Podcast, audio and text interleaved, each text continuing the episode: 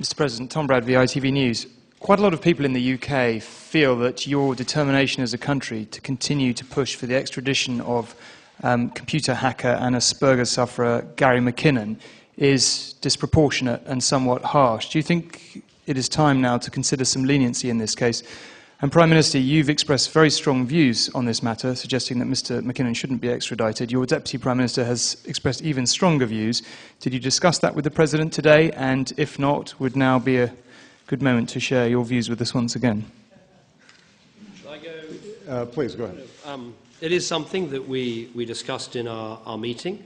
Um, I mean, clearly there's a discussion going on between um, the British and the Americans about this, um, and I don't want to prejudice those discussions. We completely understand that um, uh, Gary McKinnon stands accused of uh, a very important and significant crime in terms of uh, hacking into vital databases, and nobody denies that that is uh, an important crime that has to be considered. But I have had conversations with the US ambassador as well as raising it today with, uh, with the president about this issue, and, and I hope a way through can be, can be found. Well, uh, one of the things that David and I discussed was the increasing challenge that we're going to face uh, as a consequence of the internet and the need for us to cooperate extensively on issues of cybersecurity. Uh, you know, we, we had a brief discussion about uh, the fact that uh, although there may still be efforts to send in spies and try to obtain state secrets through traditional Cold War methods. The truth of the matter is these days, where we're going to see enormous amounts of vulnerability when it comes to information, is going to be uh, through uh, these kind of uh, breaches in, in our uh, uh, information systems. Uh, so we take this very seriously, and I know that the British government does as well. beyond that, you know, uh, one of the traditions we have is uh, uh, the president doesn't get involved in decisions around prosecutions, extradition matters. so what I expect is that my team will follow the law, but they will also coordinate closely with what we've just stated is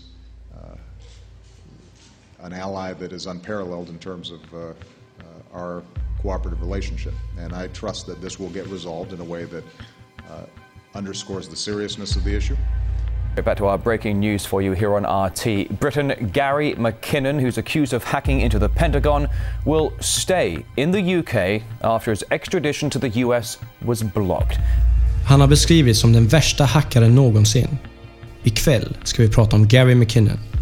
Gary McKinnon, född den 10 februari 1966, är en brittisk hackare som har gjort sig känd för att ha hackat in på Pentagon åt NASAs interna datanätverk.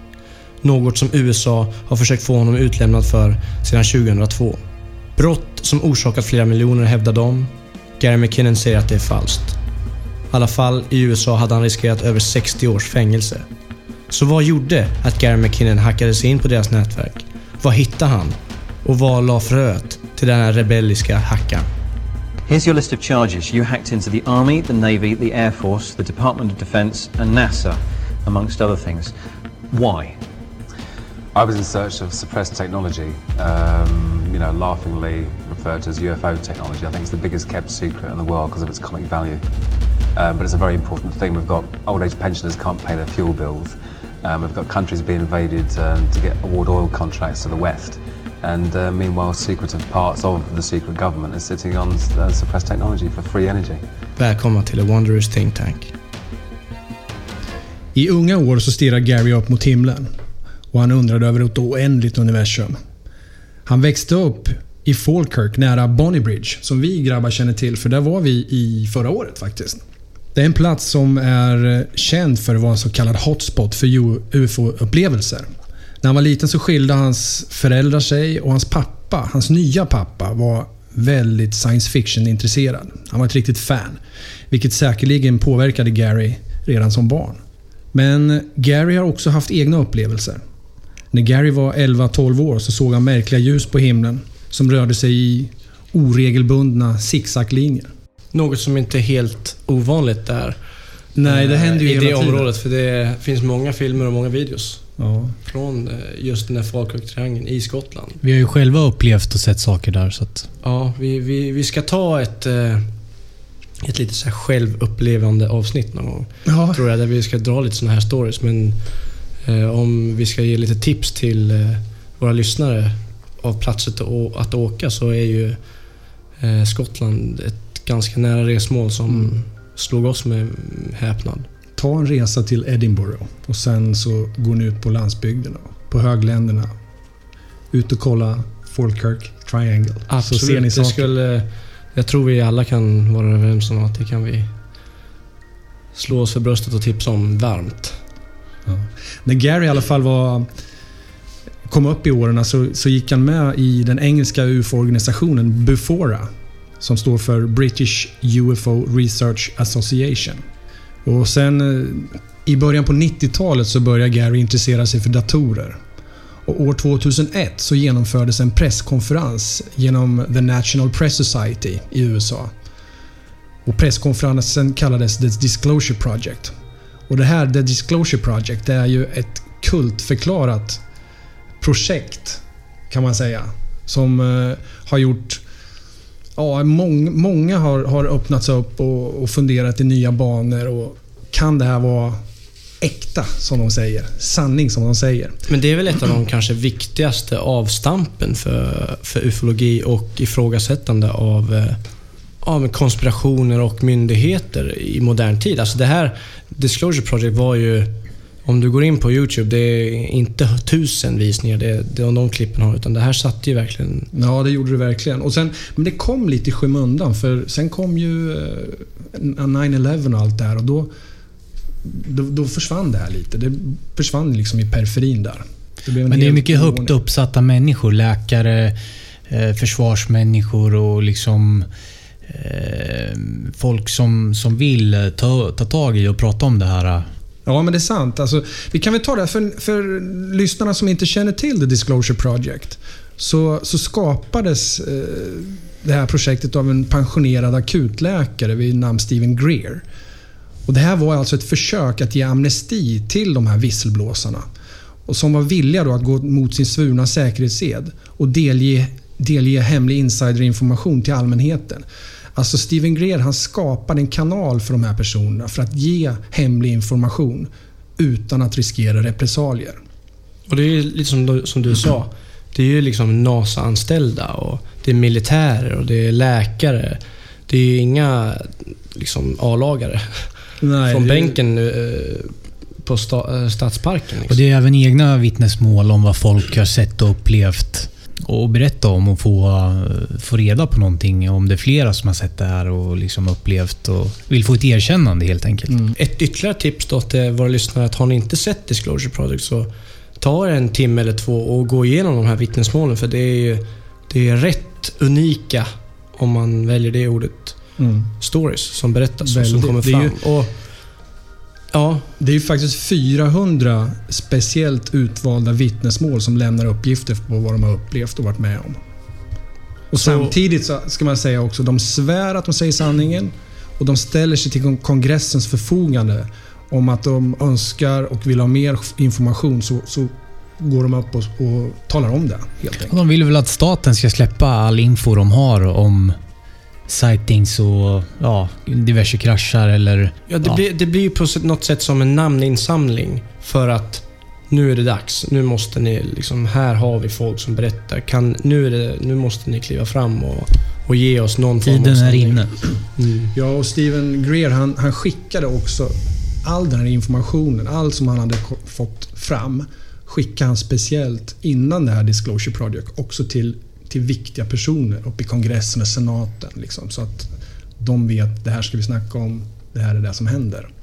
Så likt många av oss som såg det, har sett Disclosure Project så drog det väl igång en liten eld i, i McKinnon som eh, fick fart på hans fingrar där vid tangentbordet. Va? Ja, så var det. Och, Gary McKinnon han, han gick ju igång på det här med fri energi och det här. Och det egentliga syftet med The Disclosure Project var enligt Stephen Greer då, att få fram bevis på att jorden frekvent besöks av utomjordingar. Men samtidigt också bevisa att det finns fri energi att tillgå och som världen ej får tillgång till. Och det är ju då för att maktstrukturerna inte tillåter ny energi eller om de inte har full kontroll över dem. Och patent köps upp för att bara läggas på is och ingenting mer händer. Och om inte jag har fel faktiskt så har för mig jag har sett eller läst någonstans att Steven Greer har startat ett företagsprojekt där de själva försöker få fram ny teknologi med hjälp av de här visselblåsaruppgifterna så att de kan skapa någonting som kan gagna och hjälpa mänskligheten. Jag tror det stämmer faktiskt. Ja. Kan det Eh, vara ett så här geek town? Det kan ju vara hur coolt som helst där. Det kan vara många de sållar bort på vägen. Men, men ska vi ta... Vi kan ju tala om det här så får ni, ni som lyssnar adressen till, till Disclosure Project. Och det är ju då www.disclosureproject.org. Ja, och på den här sidan som ni, ni kommer till då så hittar ni både, det finns en två och en fyra timmars version av de här vittnesmålen. Och det är superintressant. Alltså, som vi sa tidigare så är det ju det är militära radiooperatörer, civila flygledningsmänniskor, ända fram till personer som ansvarar för kärnvapenmissiler, men också generaler, astronauter, piloter med mera, med mera. Personer i höga samhällspositioner.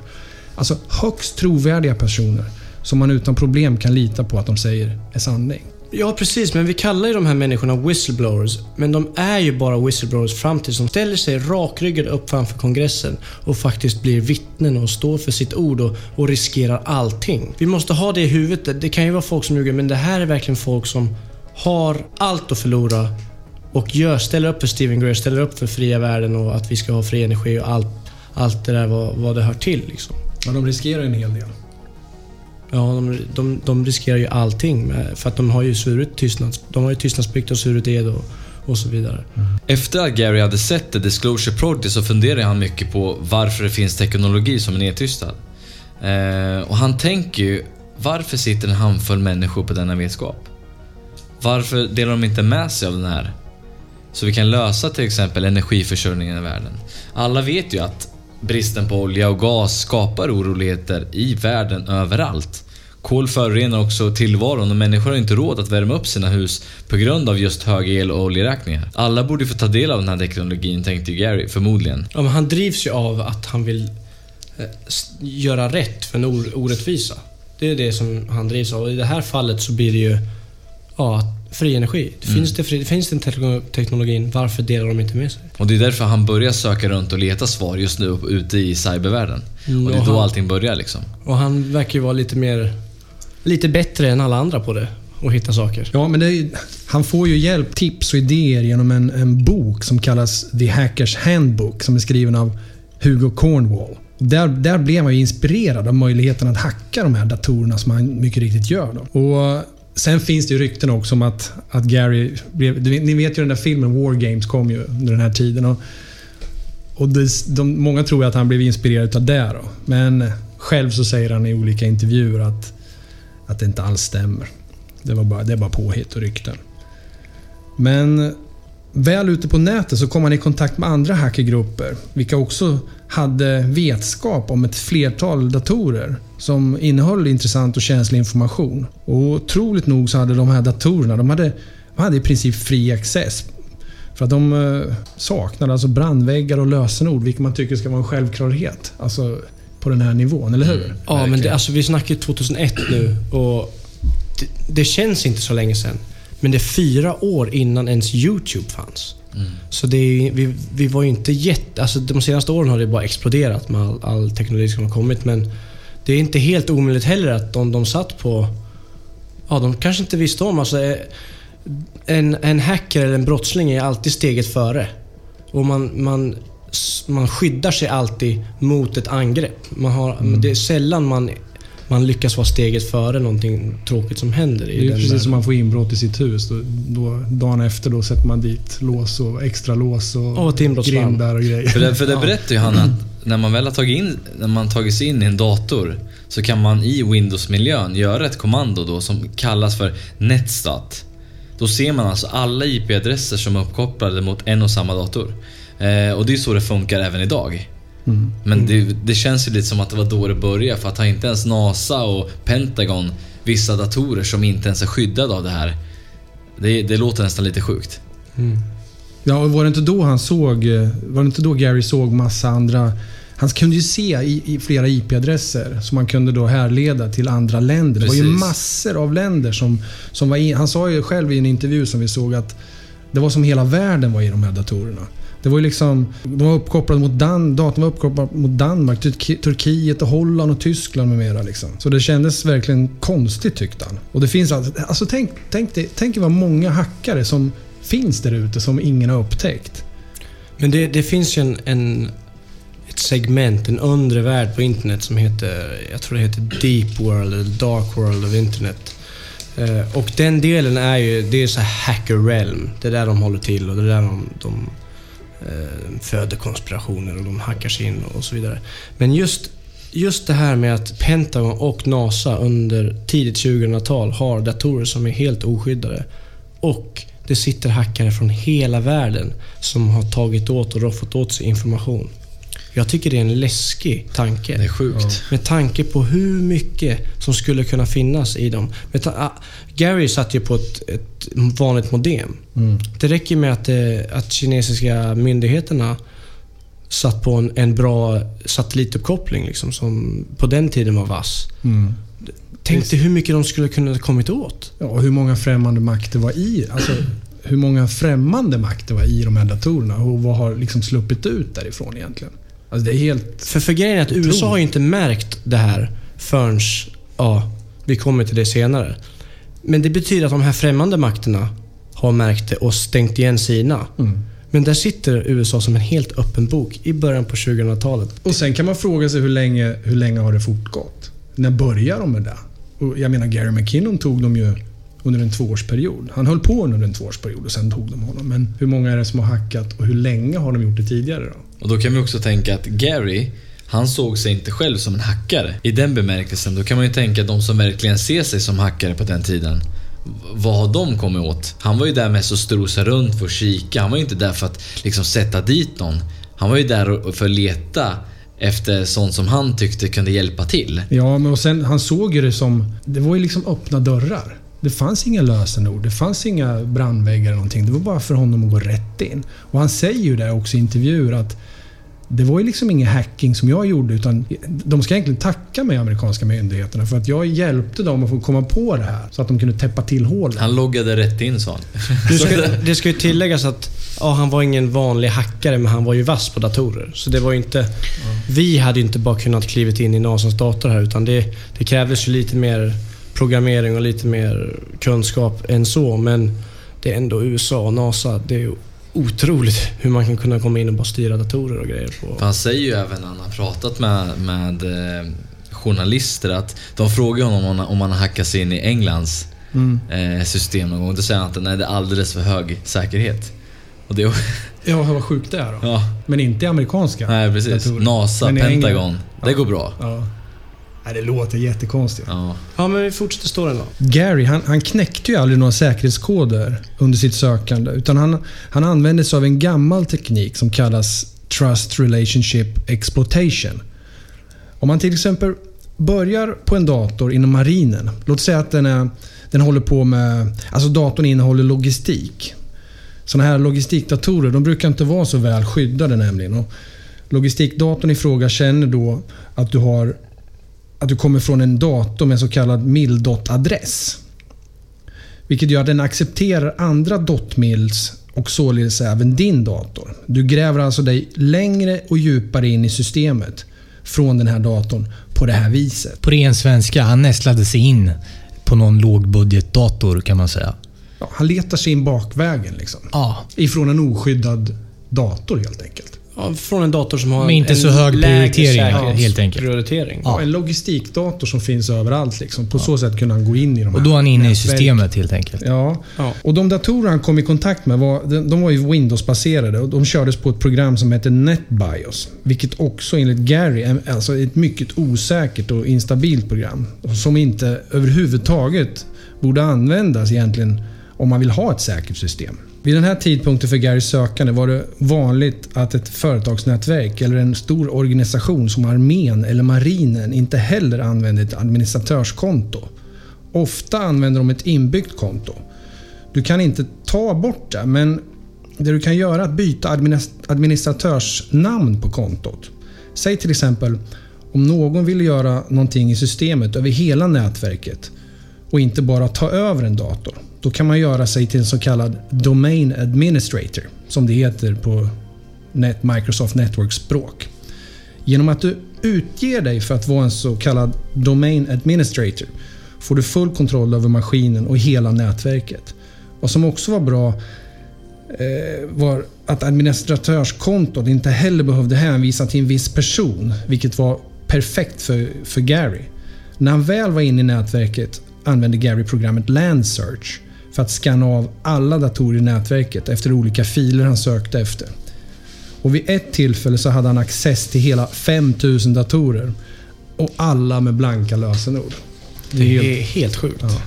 Gary säger att många datorer installerade med Windows XP Professional har felaktigt sin så kallade Remote Registry Service påslagen. Vilket gör att en dator enkelt går att kommunicera med från andra datorer.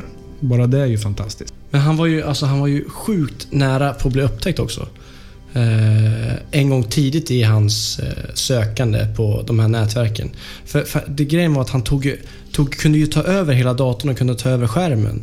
Eh, och då tog han ju också över musen när han var eh, inne och, och kollade de olika filerna och så vidare. Och då, då är det ju en kille som en, eh, ja nu, nu kommer inte jag ihåg vart det var någonstans, men det är en kille som går in och ser att musen rör sig på skärmen. Och ser då eh, att det är någon inne och han skriver till, till Gary. Vad, vad, vem är du? Vad gör du här? Varpå Gary svarar att han är Han från- skriver i Wordpad, han tar ju upp ett textdokument och skriver i där. Så att Gary ser det på sin skärm. Och det här, Eh, det här gjorde han ju också... Alltså han, kollade, han hade ju koll på tidszoner och grejer, Gary också. Så han gick ju in nattetid då det var minimalt med folk där. Så han absolut inte skulle bli upp, upptäckt. Då. Men i det här fallet, som du säger, så gick det... Jag tror det var typ en... Ja, det var någon som gick där helt enkelt. Någon Ja. som jobbade över eller någonting. Ja. Som såg att den här muspekaren rörde sig på skärmen. Och vad sa han då? Han sa att han var från något securitybolag som heter Nipponet eller liknande. Ja. Eh, och att han var där liksom för att eh, köra de här scanning under nattetid. Eh, och det gick ju den här personen på.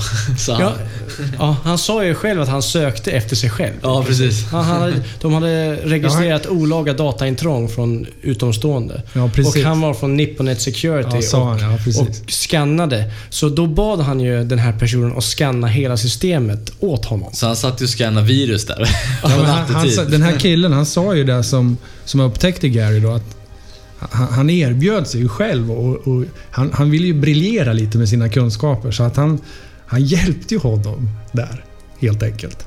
Ja, han, han drog igång en hel scan på hela systemet åt Gary då på, det här, på den här platsen. Sjukt. Ja, Gary sökte alltså information i- genom den här datorn varje natt i cirka ja, två års tid, säger han. Vilket också blev en passion för honom. Eh, hans sökande på nätet blev som, han, han blev ju helt besatt och hans liv började också sakta gå ner i en nedåtspiral. Han åt dåligt och hans hygien blev sämre och sämre. Han, hela, hela hans tillvaro rasade ju. Han, han skilde sig från flickvännen där och han slutade sitt jobb. Han, han rasade totalt.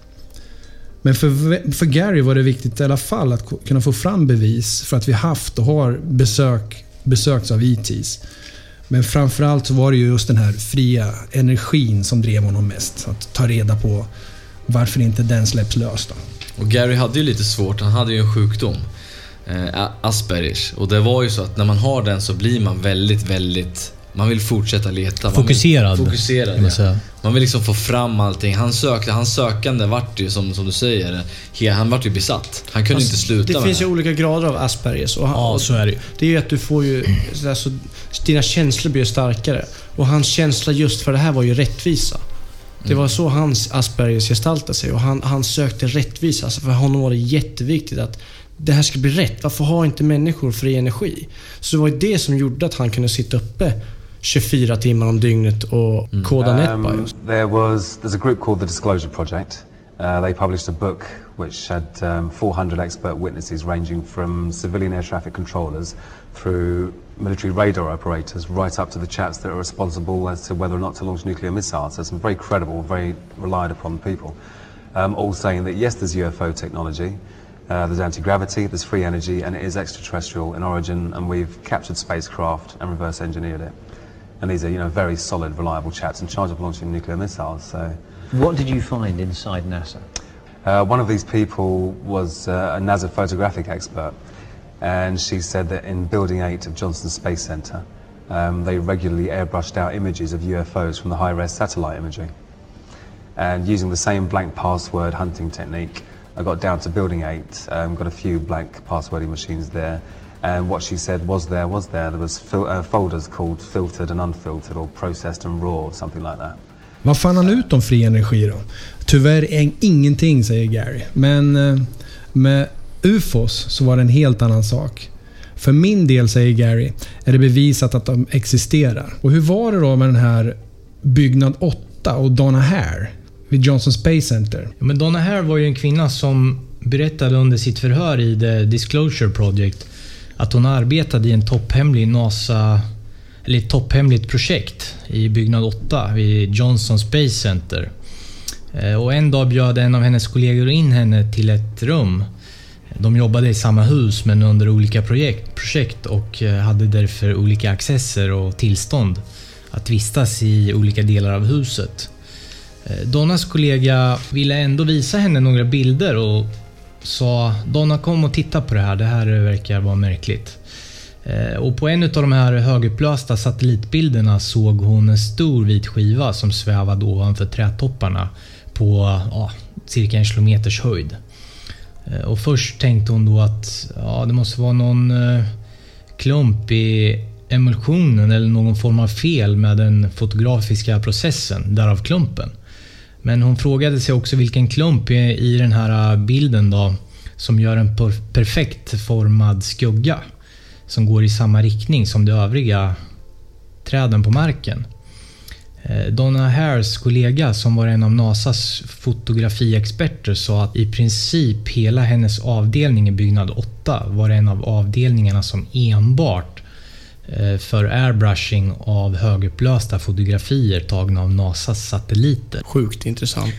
Det, är väl, det är väl också där vi kommer i historien att eh, Gary McKinnon hade ju hört det här från Disclosure Project. Ja, och då, jag kommer han, också- han honar ju in sig på byggnad 8 då. Det var ju liksom otroligt. Ja, och så sa- hon också så här att det är ett måste att de måste airbrusha bort de här anomalierna då på bilderna för att de säljer de här bilderna vidare till universitet och liknande organisationer, institutioner och sådär. Så då, då måste de ta bort dem helt enkelt. Och på grund av Donna Hares vittnesmål så riktar Gary in sig på datorer i NASAs byggnad 8 för att finna ut mer info. Efter att ha tagit sig in i dessa nätverk så fann han hela 250 datorer utan lösenord som han också fick fri access till. Efter att ha kört programmet Landsearch, program som skannar igenom alla filer och foldrar i hela nätverket som vi sa tidigare. Han fann ma- mappar med olika namn och han säger att han inte riktigt minns, men han tror det var mappar döpta med texter som råbilder, filtrerade bilder och obehandlade bilder, något i den stilen. De här mapparna de var fulla med bilder från NASA och i ett format som, som måste varit deras eget. Det var inga vanliga GIF eller JPEG-filer. Han kände inte igen dem i alla fall. Storlekarna på bilderna var cirka 200-300 megabyte i storlek. Själv säger Gary att han satt hemma med ett segt 50K, 56K-modem. Och det är ju old school liksom. Därför tog det tid att ladda ner bilderna. Fem minuter per megabyte säger Gary att det tog. Han börjar ladda ner bilderna som sakta, sakta börjar framträda. Men plötsligt, mitt i nedladdningen, så blev han frånkopplad. Alltså disconnected. Av någon i andra änden. Och det här, det här var ju början till slutet för, för Gary. Gary visste ju att NASA visste att han var inne i de här systemen och att de blev hackade. Och de hade ju hans IP-adress nu. Tung känsla. Usch, förstår det. Vilken svettningskänsla han måste ha fått. Det, men han kan ju inte bli förvånad. Han har ändå suttit nästan två år och, och liksom grävt. Fast tror inte att han liksom gled in i någon form av drömtillvaro? Ja, precis. Han var Ja, lite såhär zombie liksom... Så här, han- myt liksom. Han kanske inte såg faran längre. Han, var, han har hållit på så länge. Liksom. Ja, jag hade ju flyttat honom. Ja, vad, vad såg Gary och vad, vad läste han då? Ga- Gary säger själv här i efterhand att han är säkert sprungit på mer mycket mer i de olika systemen han var inne i. Bara han hade vetat och haft mer kunskap om vad han skulle leta efter. Han hade säkert hittat mer saker som var intressanta utöver UFO och fri energi tror han. Gary har i efterhand läst och hört mycket om saker som han inte kände till då vid tillfället han var inne i datorerna. Information som han fått från att läsa böcker men även från personer som tagit kontakt med honom. Han verkar vara lite irriterad att han inte hade den här kunskapen tidigare. Men eh, jag vet inte hur ni känner grabbar men det känns ju som Gary McKinnon har... Han sitter på mer info än vad han säger. Han har sett fler bilder, han har sett fler texter än vad han utger sig för att ha gjort. Och jag tycker hans sökande varje kväll under de här två åren borde liksom ha gett något mer intressant. Jag tror att det största tecknet på att han har mm, så mycket mer information än vad han säger, det är att han kan sitta och säga det idag. Ja. Att han inte är borta. Att han inte död eller att han inte har försvunnit eller något sånt. Det, det, det tycker jag är det solklaraste exemplet på att den här killen sitter på lite information som han på ett smart sätt har, eh, har gömt undan. Men han får, ju, han får ju frågan i en intervju också. Så säger han så här. Eller de frågar honom så här. Har du något S i rockärmen? Någonting som man kan... Som han inte har sagt för pressen. Som en säkerhet liksom. För att skydda sig själv. Då svarar han så här. Att om det vore så så skulle han inte säga det. Jag kommer inte försvinna i alla fall, säger han. Så skrattar han. Och det är ju ett litet bevis på att han troligtvis har någonting. Men han, han, han vann ju i rätten mot USA. Så att jag menar, det kan ju vara så att han sitter på information. De vet att han sitter på information. De kan ha gjort en deal också att säger inte han, så länge inte han säger någonting eller visar någonting så, så släpper de caset. Men, men, men vann i rätten. Alltså han, han vart ju inte utlämnad på grund av att han var självmordsbenägen. Ja men exakt, men det blir alltid som Och- en och- vinst. ja, det blir en vinst, men, men rättsligt blir det en vinst. Men brottsmässigt så är han ju fortfarande kanske död. Alltså, ja, han är inte dömd, men han... han Men det var ju inte, mänskliga rättigheterna som spelade in. Exakt. Det var därför han fick stanna och inte varit utlämnad. Liksom. Ja. Ehm, och det var ju jävligt tur för honom. Men, men om, vi ska, om vi ska knyta tillbaks till eh, vad han faktiskt verk, vad han har, har släppt av vad han hittat. Det är ganska sjuka grejer han har hittat på datorerna där alltså. Han hittade ju en, en oretuscherad bild och på bilden så såg han en, ett, ett föremål som såg ut som en cigarrliknande skepp typ som hängde i luften och man såg jordens hemisfär liksom nedanför. nedanför. Eh, och, och bilden var ju väldigt, väldigt lågupplöst men man såg ju föremålet väldigt bra och på nära håll. Eh, och, och, materialet som han, han beskriver det hade en golfbollliknande kupoler på ovan och undersidan. Och inga antenner syntes liksom. Och farkosten som, som, som man fattar som, det är ingenting man förknippar med vanliga byggnader farkoster just nu som vi kör med på jorden.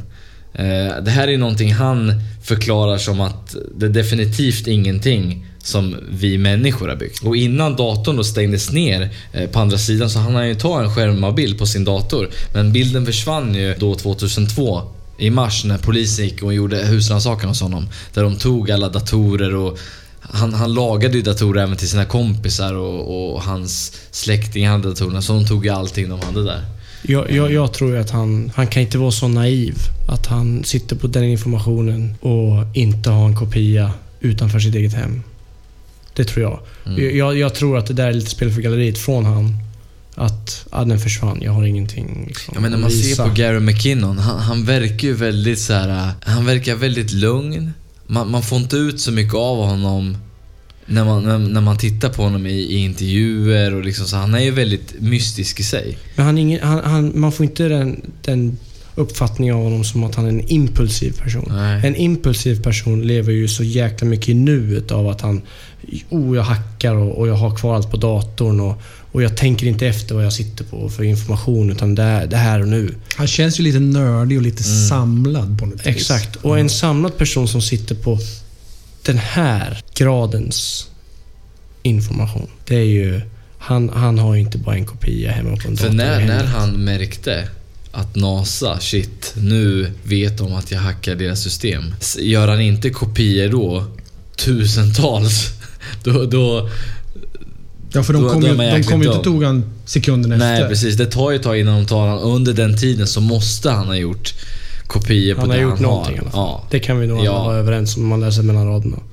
Men det var väl inte bara en eh, cigarrgolfboll han hittade? Han hittade ju också en, en mapp där det stod titeln som utomjordiska officerare.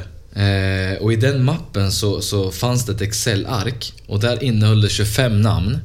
Eh, och där kunde man liksom se rank och, och, och så vidare. Men, men det stod inte vad de tillhörde. Flygvapnet, marinen eller någonting. Det fanns bara det, det Excel-arket.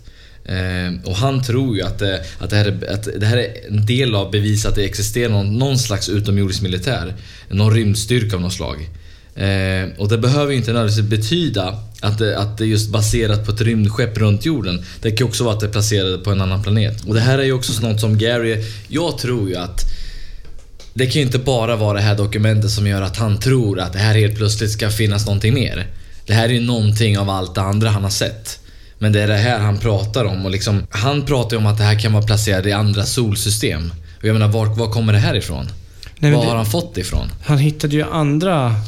Alltså, han hittade annan information också. En, en lista som handlar om förflyttningar från skepp till skepp. Där de, där de flyttar gods och grejer. Eh, om jag inte minns helt fel. Ja, det var materialförflyttningar från, från skepp till skepp om man säger. Och även personalförflyttningar. Och Gary han ballade ur där lite när han, när han såg just den här mappen med utomjordiska officerare. Nu vet ju inte han vad det kan betyda.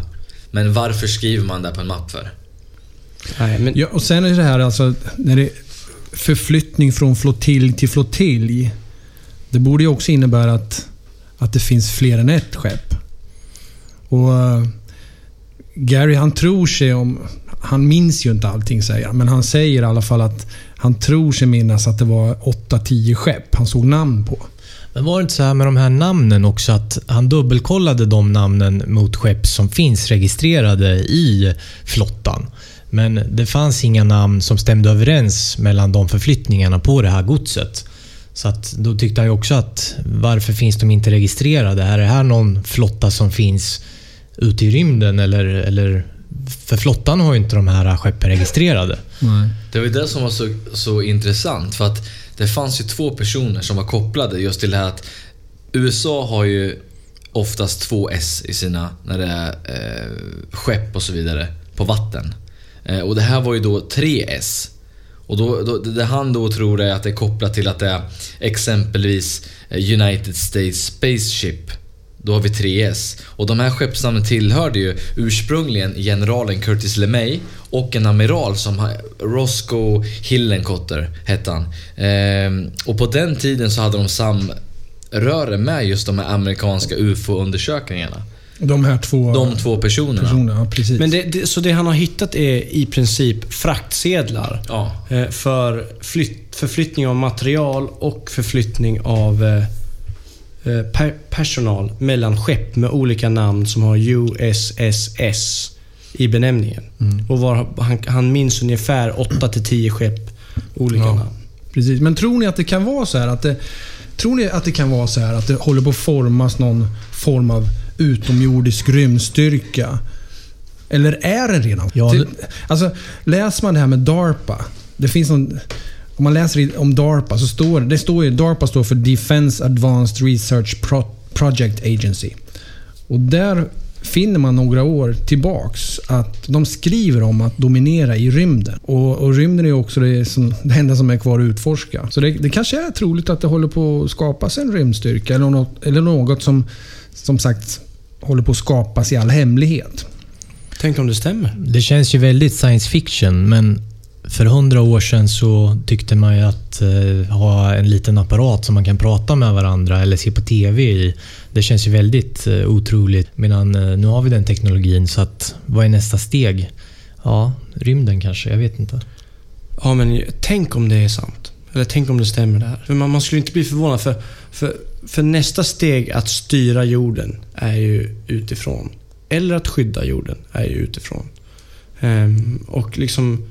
Säg att du vill åt med olika material som kanske... Alltså, nästa steg är ju ut. Vi, vi, vi har ju inte utforskat allting här, men det är ju inte så människan som en ras Nej. tänker. Utan vi vill ju bara ut Nej, men och, nu är och det ju framåt. Mars. Nästa projekt är ju bemanna Mars och sånt där. Så, så, så Och är sen det. är det just med kamouflage och, och material som, som man har kommit över på jorden. Och det, det, det, för er som har lyssnat på, på våra tidigare podd i- för Roswell där vet vi också att det, det finns mycket där att hämta, liksom, där man ser just på, på de delarna med kamouflage och, och just när det handlar om skepp och så vidare. Kan, kan mycket av de här UFO-sightings som vi ser här, kan, kan det vara förflyttningar från skepp till skepp av material som är på väg? Eller kan det verkligen vara så att vi ligger bakom en större del av UFO-sightings som vi liksom ser som UFOs idag? Mycket möjligt. Mycket möjligt. Men så, Gary säger ju också att han, han förstod ju, han tyckte sig förstå i alla fall att det var inte att det var inte NASAs grej i det här utan det var Konstigt nog så, så minns han att det var, han kände att det var marinen mer. Och är inte det lite märkligt att amerikanska marinen håller på mycket med såna här rymdbaserade Jag saker? tror att det upp, jag tror allting är sammankopplat. Jag tror inte att det är just en, en avdelning eller ett som, som NASA till exempel. Jag tror att det är kopplat till, till fler delar. Men det är som om man går tillbaka till Roswell då, så, så var det ju olika avdelningar som fick, tog del av, av de här materialen som fanns på nedslagsplatsen. Och de delar ju inte med sig de här delarna mellan varandra. De var ju väldigt hemliga om just det här och försökte utveckla sin teknologi. Liksom. Det blev ju compartmentalized som de säger. Liksom att det blev inlå. Teknologin fick växa inom de olika enheterna. Och kan det vara så att någon, marinen har kommit längre? Liksom, kan det vara så? Alltså jag skulle vilja säga, jag, jag, det oroar mig lite grann att mar, det, det är marinen det handlar om. Med tanke på vilken agenda marinen skulle ha där uppe. Och vilken agenda kanske NASA skulle ha. Eftersom NASA är ett research center. Liksom NASA de, de ska utforska och, och det är det, det, det, det som då driver den organisationen eller det företaget eller hur man, hur man skulle kunna kalla det. Institutionen. Men marinen, om de är där uppe. Det har ju ingenting med forskning överhuvudtaget att göra utan det är ju en offensiv liksom... Ja, men det handlar ju också om... krigsföring. Det är mycket, krigsföring. mycket, ja, precis, och det, det är inte bara det. Det är Men det, det som är för att säkerställa deras eh, välde liksom. Att de Det är ju att inta position. ja, intar position och flytta fram positionerna för att vara den ledande stormakten. Ja, men om all, allting som, som man ser som är kopplat till, om vi tänker nu UFOs exempelvis. Där man ser det kraschat i vatten jämt.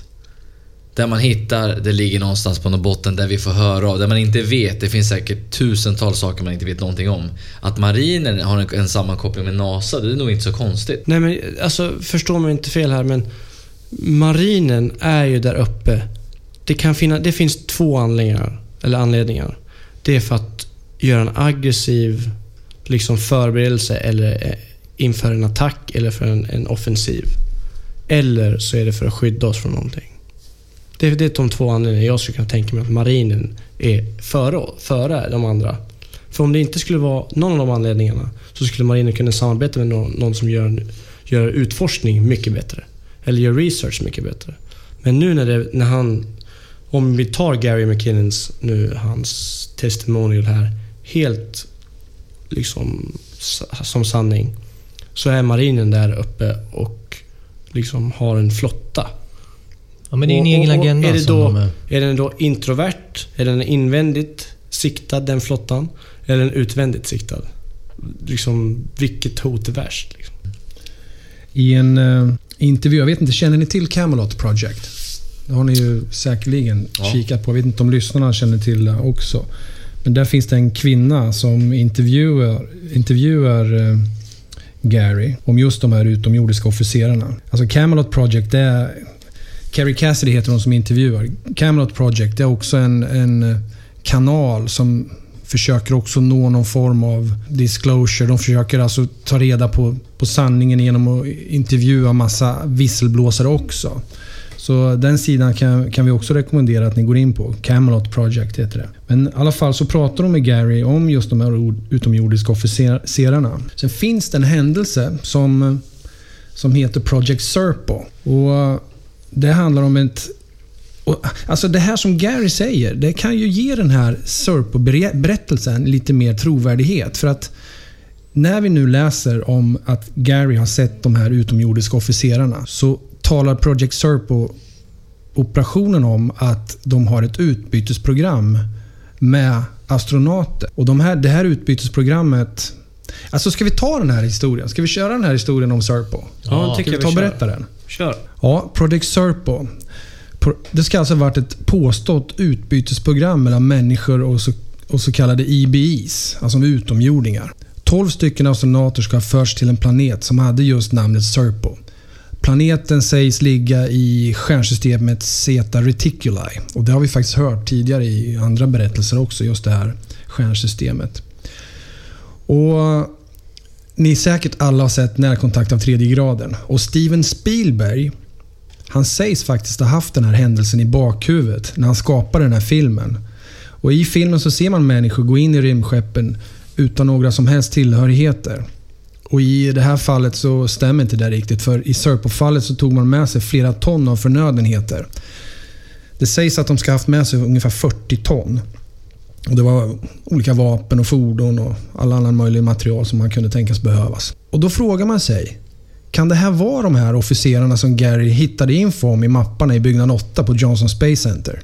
kan ju faktiskt vara det. Och enligt Anonymous, Anonymous har vi också känt till i, många, i media rätt mycket. Härlig maskerad eh, grupp. Så här sägs det i alla fall att Serpo ska gå till enligt dem. Då, då.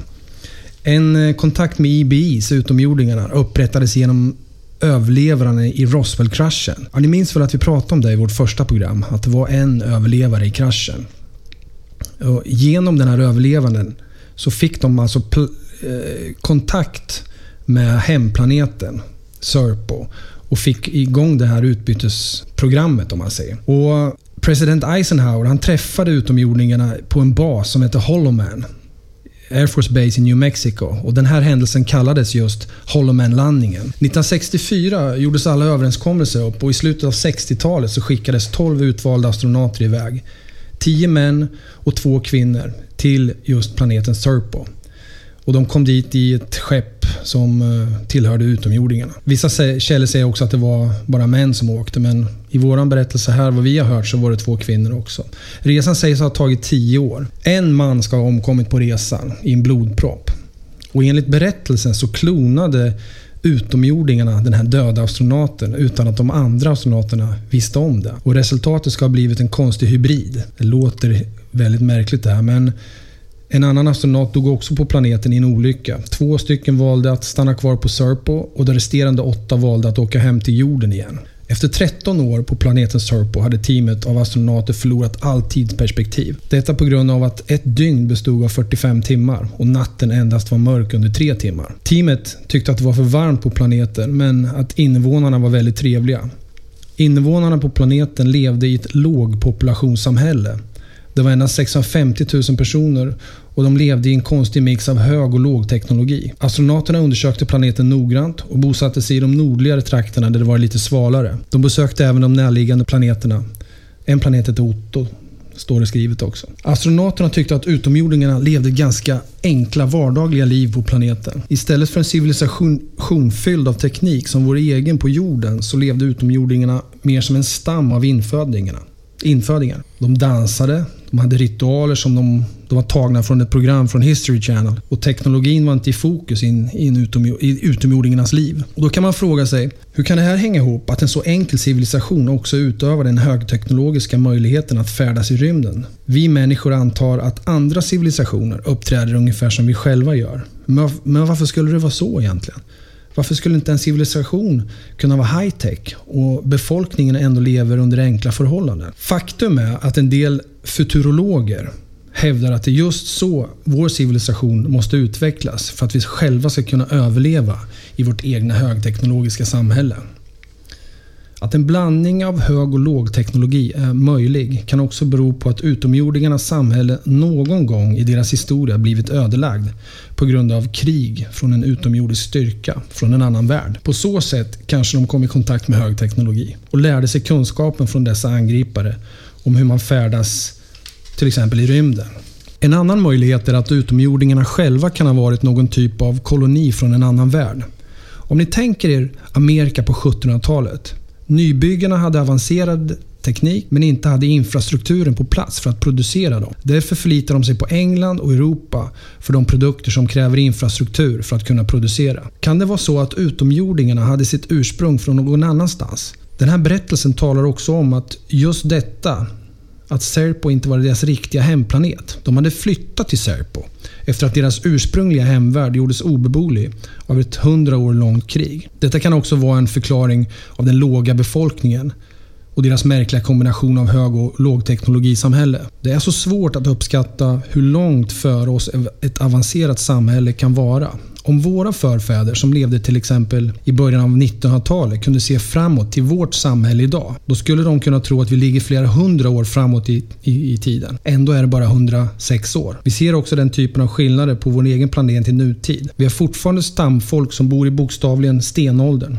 På Andamanöarna till exempel och några australiensiska aboriginer och ursprungsbefolkningen i, ursprungsbefolkningen i Amazonas. Medan vi på andra sidan av samma värld och i samma tidsram har vi samma forskare som kan dela atomer och vi kan avkoda mänskligt DNA med mera, med mera. Dessa ursprungsfolk kanske tror oss vara tusentals år, år före dem och ändå lever vi i exakt samma tidsålder. Det där är märkligt. Men det, det är sjukt intressant. Av någon anledning så nämns det inte så mycket, mycket om utomjordisk teknologi i texten. En, endast en energikälla nämns. Energikällan an, de använde är en stabil femte isotop av väte som på något sätt extraherar vad vi skulle kunna kalla nollpunktsenergi från den omgivande rymden. Det här är ju svårt att förstå allting det här, men jag läser upp det här i alla fall. Denna här energikälla sades också ha en kapacitet att användas till att driva apparater och automatiskt ge rätt energi som krävs. Oavsett hur stor eller liten den var. Alltså det här det är ju fantastiskt. Mm. Att själv det är nästan som en levande energikälla. Ja, precis. Som ger exakt den mängden som den behöver. Och jag tror det står mer här om hur den funkar. Vi ska se. Ah, de här astronauterna som, som eh, var på Serpo, de röntgade den här energikällan för att se hur den var uppbyggd. Och så här beskriver de just den här energikällan. I ett mikroskop ser man små cirkulära, cirkulära formade bubblor. Inom dessa bubblor finns ytterst små, små partiklar. När en apparat efterfrågar elkraft från energikällan rör sig partiklarna alltid medurs med en stor hastighet. I en hastighet som, som de inte kunde mäta. Det finns också någon typ av oidentifierade, en oidentifierad vätska som ligger runt bubblorna. När en apparat efterfrågar elkraft så ändrar denna vätska färg från en klar till en dimmig rosa färg. Vätskan blir varm och stiger upp till 102 till 115 Fahrenheit. De små bubblorna blev inte varma, bara vätskan. Och bubblorna hade en konstant temperatur på 72 Fahrenheit. Så bara omgivningen av bubblorna blev alltså varma. Så det är rörelseenergi det bygger på egentligen? Eller? Att bubblorna rör sig i en hastighet som inte är mätbar? Mm. Du verkar ju vara kvantfysiker. Jag kanske ska byta. Energikällan hade små tunna mikrokablar anslutna till sig. Det här tycker jag är rätt intressant. När kraft efterfrågades från energikällan så expanderade de supertunna kablarna. Och energikällan upptäckte tydligen automatiskt energibehovet som efterfrågades och levererade det som behövdes. Precis som vi sa tidigare. Kablarna anpassade sig alltså efter energibehovet och expanderade till den strömstyrka den levererade. Detta fungerar på all utrustning som inte hade ett magnetfält. Men man löste detta genom efter ett tag. På resan till Serpo så beskriver en, en astronaut drivsystemet i det utomjordiska skeppet. Först beskriver han skeppet som, ett, som typiskt utomjordiskt. Hur nu det är. Han säger att drivsystemet är, negativ, är av negativ materia. Drivsystemet består av stora metallbehållare som ligger i en cirkel. Varje behållares nedre del pekar mot centrum och rör förbinder behållarna. I centrum av dessa behållare är en kopparfärgad spole eller något som ser ut som en spola. Det finns ett starkt ljus som lyser ovanför centrum på spolen. Ett dovt hummande ljud ger den ifrån sig. Inga höga ljud alltså. Och utomjordingarna de beskriver alltså en annan farkost som utomjordingarna hade och det såg ut som våra helikoptrar. De var lätta att flyga och astronauterna lärde sig att manövrera dem nästan omgående. De hade också fordon som flöt över marken. De hade inte några däck eller hjul. Det här låter ju och känns lite som Star Wars. Mm, väldigt mycket. Ja. Men bara den här spolen liksom. Det, det låter det som, anti... ser ut som en flux capacitor. ja, men det är antigravitation. Liksom. Det, det, är en, det är en turbin som drivs friktionslöst. Mm. Skulle man kunna säga. Och vad, vad drivs den av? Det, det, står inte här, men det är jäkligt intressant att lyssna på. Mm. Lite svårt att, att förstå och greppa allt det här. Men, men det är det här det, som... det blir ju som, en sci-fi film när man läser det här. Ja. Och, men det här är ju ändå en, en text som, och en rapport som har, har levererats. Vi kan väl säga också till er lyssnare, om ni är intresserade av att läsa på mer om det här, så, så finns det en webbsida som heter, ja, jag läser upp den, http kolon slash slash serpo.org slash .asp. Alltså http kolon slash slash serpo.org slash intro.asp. Sjuk story, Sarpo. Men om man kopplar ihop det då med, med det som Gary hittade och, och de bilder och de Excel-dokument och allting som han sa sig ha läst och sett. Så är ju Serpo inte så way out. Eh, som den kanske låter. Vi, vi sa det, det låter som en sci-fi-film men det är faktiskt en rapport som har lämnats och eh, eh, tänk om den här storyn är sann. Det, det, är en, det är en intressant värld vi lever i. Men, ja, men, och just att man, att man kanske kan connecta två berättelser och göra den till... Alltså, trovärdigheten kanske ökar.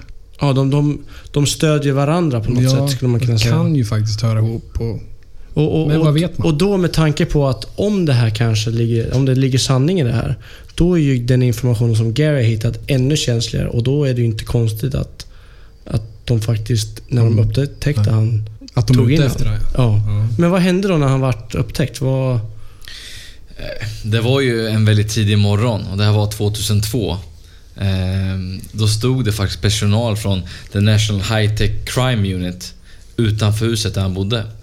Eh, Och vid den här tidpunkten så bodde Gary och hans flickvän, flickvän hos flickvännens moster. De sa att han var arresterad för att han hade hackat NASAs datorer och att de hade rätten till att göra en husrannsakan. Eh, huset genomsöktes och de beslagtog alla datorer. De tog även hans flickväns, hennes mosters dator. Tidpunkten då så lagade Gary datorer åt flera vänner. Och de här datorerna, även de togs hand om. Han fick aldrig tillbaka dem va? Nej. Ja, jo, han fick tillbaka Ja, han fick hans vänners datorer ett, äh, efter ett tag. Eh, och flickvännens, men hans grejer har han än idag inte fått tillbaka. Det betyder ju också någonting. Eller hur? Ja, absolut. Men det, om, om Garys story nu inte hade legat någonting i den, varför, skulle då, varför skulle då allt det där cirkusen hända? Men det är ju på de här hårddiskarna han har allt material nedladdat då. Eh, Så att det vore ju spännande att få tillbaka dem kan man ju tycka. De har säkert all information kvar om man skulle få tillbaka dem. Men de fortsatte ju även och de håller ju på hotade hans flickvän med att... Eh, eh, han, eller han- hans flickväns 15-åriga kusin. Eh, som också bodde i huset. Och där, där, där hotade de att han skulle få ett långt fängelsestraff och så. De försökte pressa alla runt Gary. Men de gick ju på hårt. Ja, som väldigt hårt. USA Ja. säger bör liksom. Så det var hård press och det, var, det här var ju innan en advokat ens var inkopplad. De lyckades ju pressa ur Gary allting så han gav ju ut lösenord till datorerna som de hade beslagtagit. Bara det är ett brott att han inte fick ha en advokat liksom, närvarande. Någonting som också var livsfarligt för Gary, det var ju att de i England, de sa ju till Gary att det här brottet är någonting som du kan få sex månaders fängelse för eller eventuellt samhällstjänst. Men efter en tid så var ju de i möte med USA och USA såg det här på en helt annat sätt. Det här var ju en attack, det var ett intrång på NASA. Det är jävligt stort. Eh, så de, de började diskutera att ah, okej, eh, om du kommer hit utan att eh, liksom bli tvingad utlämning så, så då riskerar han kanske 3-4 års fängelse. Eh, de första 6-12 månaderna skulle han få sitta i engelskt fängelse, det blev han lovad av USA. Men han bad dem skicka allting i skriftligt, men han- inget brev kom. Så, så Gary han fortsatte ju säga nej till de här hela tiden. Det är därför den här processen också drogs ut och blev större. Den dåvarande amerikanska ambass- ambassaden hade en kille som hette Ed Gibson. Sa till Gary att om han inte accepterade det de erbjudit honom så blir han åtalad fullt ut till max. Och det vet vi också i USA hur de ser på, på såna här saker och när de säger till max, det, det vet vi inte. Det kan ju vara vad som helst. Då försvinner det. Ja. Eh, så att en, en högt uppsatt amerikan sa till, till en brittisk journalist som heter Peter Warren att när han var över för att göra intervjuer och varför de förföljde Gary McKinnon så som de gör. Det var det liksom det han frågade. Svaret han fick då var att det inte var Gary hade gjort eller vad han hade sagt som var det viktiga. Det var det att han hade varit där och kanske hade sett saker som han inte säger. Det är just att han håller allt det här hemligt och det är det de är oroliga för. Ja, men det som han kanske har sett, som han Precis. sitter inne på. Ja. Den kunskapen, det, var det, det är det som är hotet mot USA. Och det sjuka är att USA, de, de, de, de hävdar att de vill begära ett skadestånd. När man har hackat NASA. De, nu, ska, nu går de in på nästa väg. Eh, och enligt dem så har ju Gary förstört så mycket på grund av sitt hackande som egentligen var att han strosade runt på datorer utan firewalls. För de är så efterblivna att inte ha det på sina datorer på NASA och Pentagon på den tiden. Så de säger att varje dator han har gått in i har liksom fått skador för minst 5000 dollar per burk. Och lägg till då att han, han var inne på över 5000 datorer. Ja. Gångra det med 5000 till. Så att jag menar, det där som är också att de, säger, de berättar inte varför de har gått sönder. De säger bara, "Nej, men de här har gått sönder. Du har varit här liksom och kucklat i datorerna. De är sönder nu. Fem papp per dator. Ja, 5000 dollar. Exakt. per dator. Så engelsmännen, de, de försökte ju få fram informationen om vilka andra Gary hade talat med genom sin dator. Och de anklagade honom för det ena och det andra och försökte få honom att erkänna att han hade hackat och besökt platser som han aldrig hade varit på. Och och det, Gary han fattar ju ingenting men han, han fann det här mycket intressant för att han står ju fast vid att han har aldrig involverat någon annan. Han var helt själv alla gånger han har gjort det här. Så en dag när Gary var på sitt jobb, eh, han jobbade på ett lager just vid det tillfället, så får han ett samtal från myndigheterna att amerikanerna vill ha, ut, vill ha honom utlämnad för en rättegång i USA. Och eh, engelska justitiedepartementet funderade också på att lämna ut honom. Men myndigheterna skickade aldrig in någon ansökan till det. Fast de sa att de skulle göra det. Och det, det är också helt sjukt. Det, alltså det är någonting det är som så inte riktigt grej. stämmer. Det är någonting i- som är lurt liksom i hela Mm. den här. Ehm, 2003 så kom det ett utlämningsavtal mellan USA och engelsmännen där det inte behövdes några som helst bevis från det engelska justitiedepartementet från deras sida för att få någon utlämnad till USA. Och det skrevs under bara från engelsmännens sida, inte från amerikanskt håll. Det är också... Det, det här låter ju lite... Det ska gå åt ena Lite hållet men inte andra. Förklaringen från amerikanska sidan och från konstitutionen där var att de skyddar de amerikanska medborgarna mot en utlämning på det här sättet. Amerikanerna har ett avtal som är, med det här, de har ett avtal som är 119 länder. Eh, Men endast så är det Eng- England och Irland som är de länder som kan utlämna sina medborgare utan som helst några bevis om att man har gjort ett brott mot USA. Vad lägligt det kom. Jättelägligt. Och det här kändes ju liksom som en enkelbiljett till USA för Gary. Så att han, när, han, när de pratar med honom, så efter att han har blivit påkommen av NASA och dömd riskerar han alltså 60 års fängelse. Och han fick inte använda internet. Eh, Och efter flera års av kämpande mot de amerikanska myndigheterna så, så med ständig risk för utlämning så, så vann han till slut kampen 2012 mot myndigheterna. Och inrikesministern sa i ett uttalande att risken var så stor att Gary skulle ta livet av sig om han vart utlämnad. Så att det här var ju liksom mänskliga rättigheterna som räddade Gary i stort sett. Det här- Och det är ju inte egentligen det han vet och det riktiga, riktiga caset mot honom. Det här är ju jättekänt fall. Det är ju, Theresa May var ju inrikesminister eh, under den tiden och om man googlar Theresa May och det här fallet så kommer det komma upp väldigt mycket information. Since I came into office, the sole issue on which I have been required to make a decision is whether Mr McKinnon's extradition to the United States would breach his human rights. Mr McKinnon is accused of serious crimes, but there is also no doubt that he is seriously ill.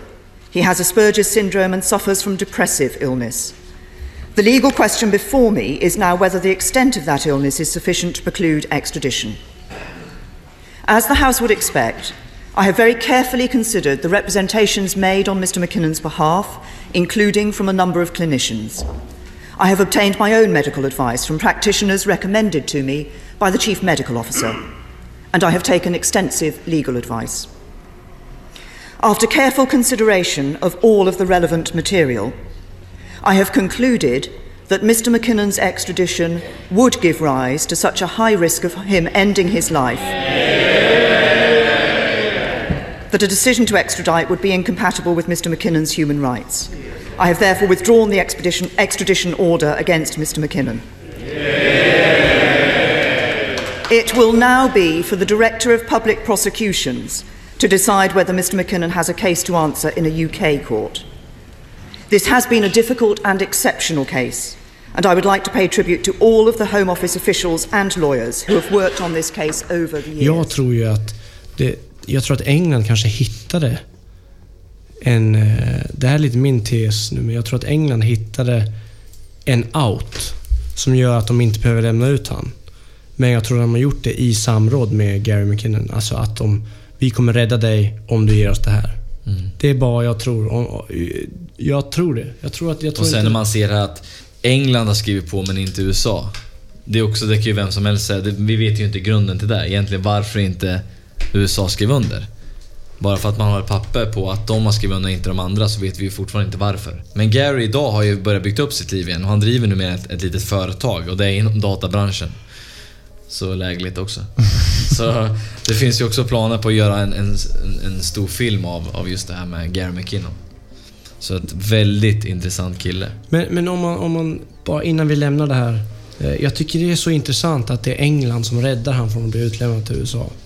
Eh, det är klart de, de, de vill skydda sina egna medborgare, men jag tror inte de har gjort det här utan att få lön för mödan. Och jag tror att det, det här har varit en han- förhandlingsprocess med McKinnon och det kanske är därför han inte har berättat mer än han har berättat. Och det är kanske därför han inte har avslöjat mer. För det är hans deal. För att slippa 60 år i fängelse i USA så är hans deal att, att han har gett England den här kunskapen. Eller, eller liksom, det, är ändå, det är ändå Englands utrikesminister som har beblandat sig i det här fallet och gått in och räddat han. Vad ska hon göra med en, en hackare liksom från Falkirk i Skottland? Så om vi summerar det här för stackars Gary eh, som har suttit i så många timmar och eh, på ett 56k modem och hackat NASA, hackat, Pentagon. Och, I försök att finna ut sanningen. Ja, han, han ville ju bara ha fri energi. Det var det enda han ville liksom ha. Men Han vill ju absolut inte se några UFO pictures liksom. nej, han, han hittar bara en utomjordisk bas liksom. Stackarn. Men så sitter han där nu och kanske har varit tvungen att, att, att ge bort all den här informationen för sin egen frihets skull. Och då, då har han ju motverkat det, det mission han var på. Då ger han ju tillbaks liksom kunskapen till de styrande och då Och där slutar det. och där slutar allt. Och så måste han sitta här och, och berätta halva sanningen resten av sitt liv. Det är tufft. Jag, jag längtar till, till Gary McKinnon ligger på sin dödsbädd. Då alla andra som man har sett, de, de, de, det är då de öppnar sig. Så deathbed confession. Precis. Ja. Det ska bli kul att höra. Där har ni historien om eh, ja, Gary McKinnon. Vilken king. Ja. Har ni något att tillägga grabbar? Det ska bli väldigt kul att se om, om någonting av det här kommer ut. Vad han egentligen sitter på. Vi följer den här, den här mannen med spänning. För det, det, det känns som att det kommer dyka upp saker. Det kommer hända grejer. Det kan eh, vara Men det känns, det känns ändå som att han har blivit rejält tystad ändå, tycker jag, på något sätt. Att han, eh, han, Ja. har, ju, han har ju satts på plats liksom. Men som sagt, det kan ju i alla fall komma ut saker och ting. Ser det i- Han lever ju inom fortfarande. tid. Det tycker jag är... Precis. Han vill ju absolut inte försvinna som man säger. Så att, let's see. And using the same blank password hunting technique, I got down to building eight. Um, got a few blank passwording machines there, and what she said was there was there. There was fil- uh, folders called filtered and unfiltered, or processed and raw, something like that. Um, I got one picture out of the folder. Bearing in mind this is a 56k dial-up. This So a very slow internet connection. Oh crikey, yeah. I mean, you know, dial-up days. um, a 235 megabyte picture, and if you're talking five minutes a megabyte, obviously un- impossible to download. Uh, also in a, a NASA proprietary image format, not a GIF or a JPEG or anything. So using the remote control program, I turned the color down to 4-bit color, the screen resolution really, really low, and even then this picture was still, you know, juddering and coming onto the screen.